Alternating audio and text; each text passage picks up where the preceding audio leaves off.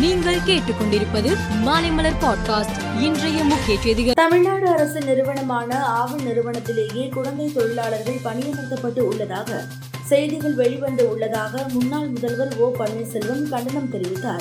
இதற்கு பதிலளித்த அமைச்சர் மனோ தங்கராஜ் ஆவலில் குழந்தை தொழிலாளர்கள் பணிபுரிகிறார்கள் என்பது தவறான செய்தி என தெரிவித்தார். தஞ்சையில் ஆர் வைத்திலிங்கம் எம்எல்ஏ இல்ல திருமணத்தை முன்னாள் முதல்வர் ஓ பன்னீர்செல்வம் நடத்தி வைத்தார்.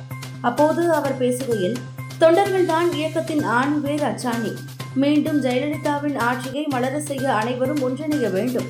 அப்படி ஒன்றிணைந்து அரசியல் களத்தில் விளையாடினால் நம்மை வெல்ல இந்தியாவிலேயே யாரும் கிடையாது என்றார். பிரதமர் நரேந்திர மோடி தலைமையில் மத்திய அமைச்சரவை கூட்டம் நடைபெற்றது. அதன்பின் மத்திய மந்திரி பியூஷ் கோயல் செய்தியாளர்களை சந்தித்தார்.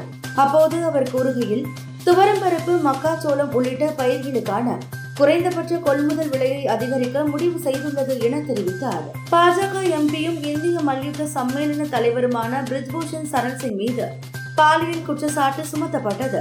அவர் பதவி விலக வேண்டும் டெல்லி போலீசார் அவரை கைது செய்ய வேண்டும் என மல்யுத்த வீரர் வீராங்கனைகள் போராட்டம் நடத்தி வருகின்றனர்.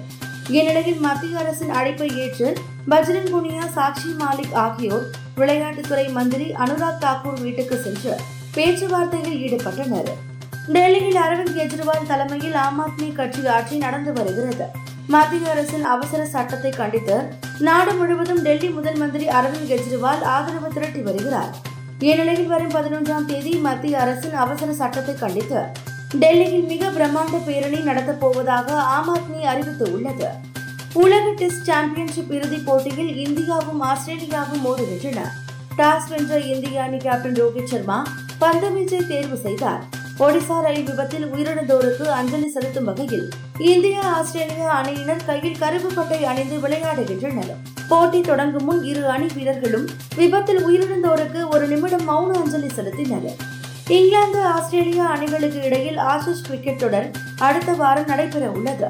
இங்கிலாந்து அணியின் மொயின் அலி கடந்த இரண்டாயிரத்தி இருபத்தி ஒன்றாம் ஆண்டு டெஸ்ட் போட்டியில் இருந்து விலகினார். ஆசிஸ் தொடரில் அவர் விளையாட வேண்டும் என இங்கிலாந்து கிரிக்கெட் வாரியம் கோரிக்கை வைத்த நிலையில் மொயின் அலி சம்மதம் தெரிவித்தார். இதனால் ஆஸ்திரேலியா அணிக்கு எதிரான முதல் இரண்டு போட்டிக்கான இங்கிலாந்து அணியில் அவர் சேர்க்கப்பட்டு உள்ளார்.